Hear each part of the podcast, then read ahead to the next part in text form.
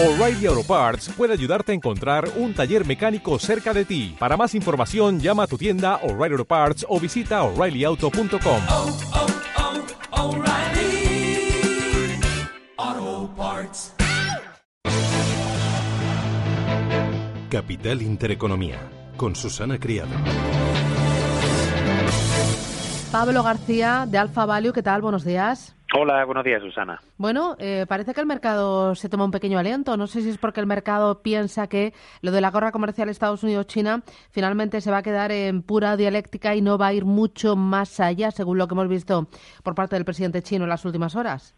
Bueno, así esperemos, ¿no? Pero eh, Trump demuestra de nuevo, pues, lo beligerante, lo, yo diría que eh, provocador que es y y la verdad es que gestiona el gobierno norteamericano como una empresa. Eh, Trump lo que ha hecho es como si estuviera negociando con sus proveedores. Les ha apretado, vamos a ver por dónde salen. Ellos se han quejado, unos se quejan, otros también, y al final está consiguiendo, pues eh, eh, yo creo que lo que pretendía, que era mejorar o tener más visibilidad a nivel comercial con, con los chinos. ¿no? La verdad es que eh, hemos insistido desde Alfa y lo ponemos todos los días en divacom.es, la guerra comercial no debe de llegar a, a, a, cometerse y sobre todo porque no es positivo para ninguno de los países. Puede que sea más malo para China que para Estados Unidos o para Europa, pero en cualquier caso no es nada bueno para ninguno. Si volvemos, como bien apuntabas, al ciclo, otra vez volvemos a, a los cíclicos, tirando con bastante fuerza. Eh, viendo que el boom, lo sorprendente, y hoy apuntábamos en el diario Mercados, ¿no? Es momento de ponerse cortos del boom, no tiene sentido que estemos en niveles de rentabilidad de 0,491, eh, no tiene mucho sentido y con un euro que prácticamente está como al principio de las publicaciones de resultados excelentes que tuvimos en el cuarto trimestre. Y yo me quedaría, Susana, con las buenísimas cifras que ha publicado Luis Vuitton ayer tras el cierre.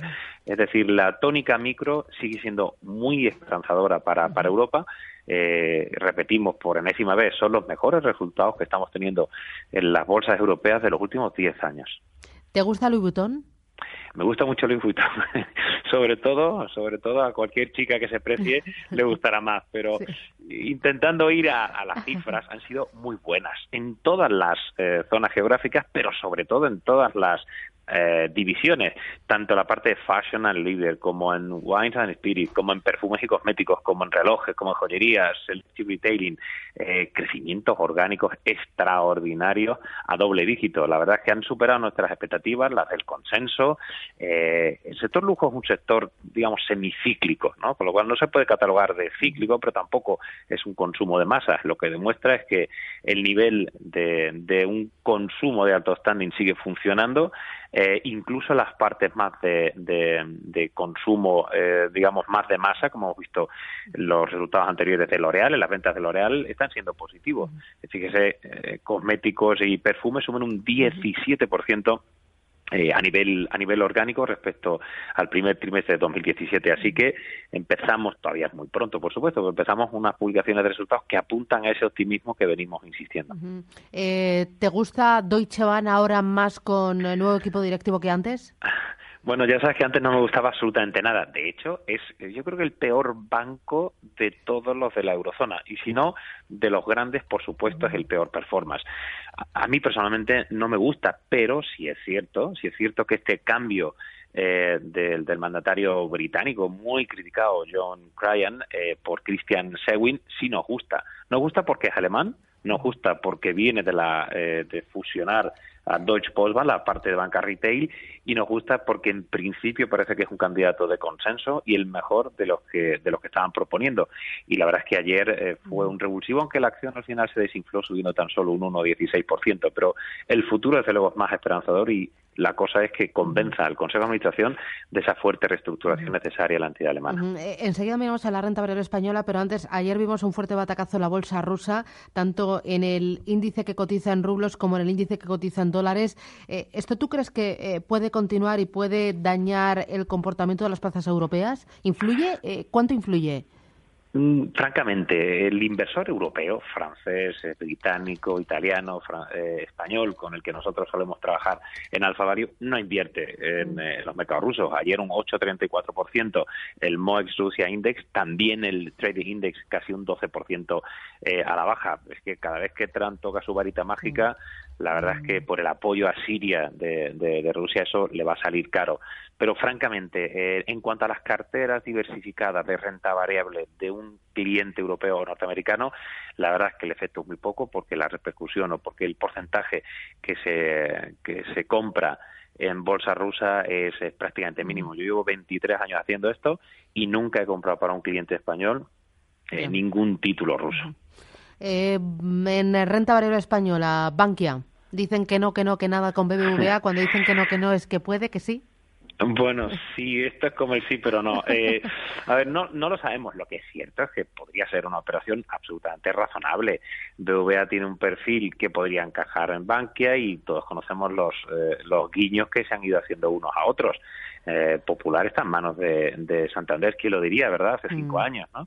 eh, por lo tanto, bueno, eh, normal que digan que no, que se pongan un poco duros y exigentes, pero bueno, veremos a ver qué, qué tenemos hoy en la Junta General de Accionistas en Valencia, pero ya el presidente ha dicho que esto es un mito urbano. Bueno, veremos en qué queda, pero podría ser una salida bastante honrosa. Mm, también tiene Junta AENA. Eh, ¿Qué te parece el valor, la compañía? Bueno, las cifras de tráfico fueron excepcionales. Es verdad que hubo un efecto calendario, pero es que hemos insistido muchas veces. Hicimos una nota en divacons.es hablando de lo bien que está funcionando tanto el sector de, gestión de aeropuertos como el de las aerolíneas en sí. Eh, casi 50 millones de pasajeros en el primer trimestre de este ejercicio, un más 10%. La tónica es esa, viajamos más lo hacemos de una forma eh, más, más habitual y eso es lo que hace que evidentemente el tráfico de pasajeros y al final cuando uno va al aeropuerto de Barcelona es que le hacen cruzar de cabo a rabo todas las tiendas, algo al final picotea, ¿no? Eh, lo hacen bien. Bueno, y aquí en la T4 no te quiero ni contar. Bueno, bueno, eso es, eso es tremendo, yo que me la conozco porque viajo prácticamente todas las semanas, así que bien, ayer subieron un, 10, un 2% y es uno de los valores a tener en cartera en España. eh, Inditex, he visto que Magallanes, Renta 4, eh, Avante han aprovechado para cargar sus fondos de renta variable española con títulos de Inditex, aprovechando la caída del año. ¿Tú qué dices? A ver, nosotros es la primera vez que nos hemos puesto relativamente positivos en Inditex, porque es un valor que nos gusta muchísimo, es un modelo flexible, lo hemos hablado mil veces. El problema es que está en un sector que no nos gusta. Special Retailing es un sector muy tocado, eh, sobre todo en competencia, pero dentro de sus comparables, desde luego, si lo comparamos con Gap o sobre todo H&M, en el que estamos cortos, Inditex puede ser una opción. Por lo tanto, siempre que no estemos muy largo del sector, Inditex es una evaluación mucho más visible y ha demostrado en sus últimos resultados que, a pesar de que los márgenes están en, digamos, eh, en, una cierta baja, siguen siendo los más altos, márgenes de vida del 31% para Inditex, así que, bueno, eh, entiendo perfectamente que, que se incremente ligeramente la, exposición al, al, título textil gallego. Eh, ¿Qué más ves en Bolsa Española? Bueno, quizás ArcelorMittal, aunque yo no lo catalogo de bolsa española, pero siempre muchos periodistas me preguntan por ArcelorMittal cuando hablamos de bolsa española. ArcelorMittal es una de las claras apuestas y si de verdad se disminuye las tensiones entre China y Estados Unidos es, eh, es excepcional. Río Tinto y ArcelorMittal fueron las mejores que publicaron de lo que es el sector del stock 600 de Basic Resource. Eh, yo creo que hay mucho potencial si de verdad este, este sentimiento tan gloomy sobre el sobre el ciclo europeo se despeja, la verdad es que hay que cargar con, con este tipo de compañías porque los resultados del primer trimestre y siguientes van a seguir siendo buenos. Muy bien, Pablo García, Alfa Value, director de mercados, gracias. Un placer. Cuídate, chao.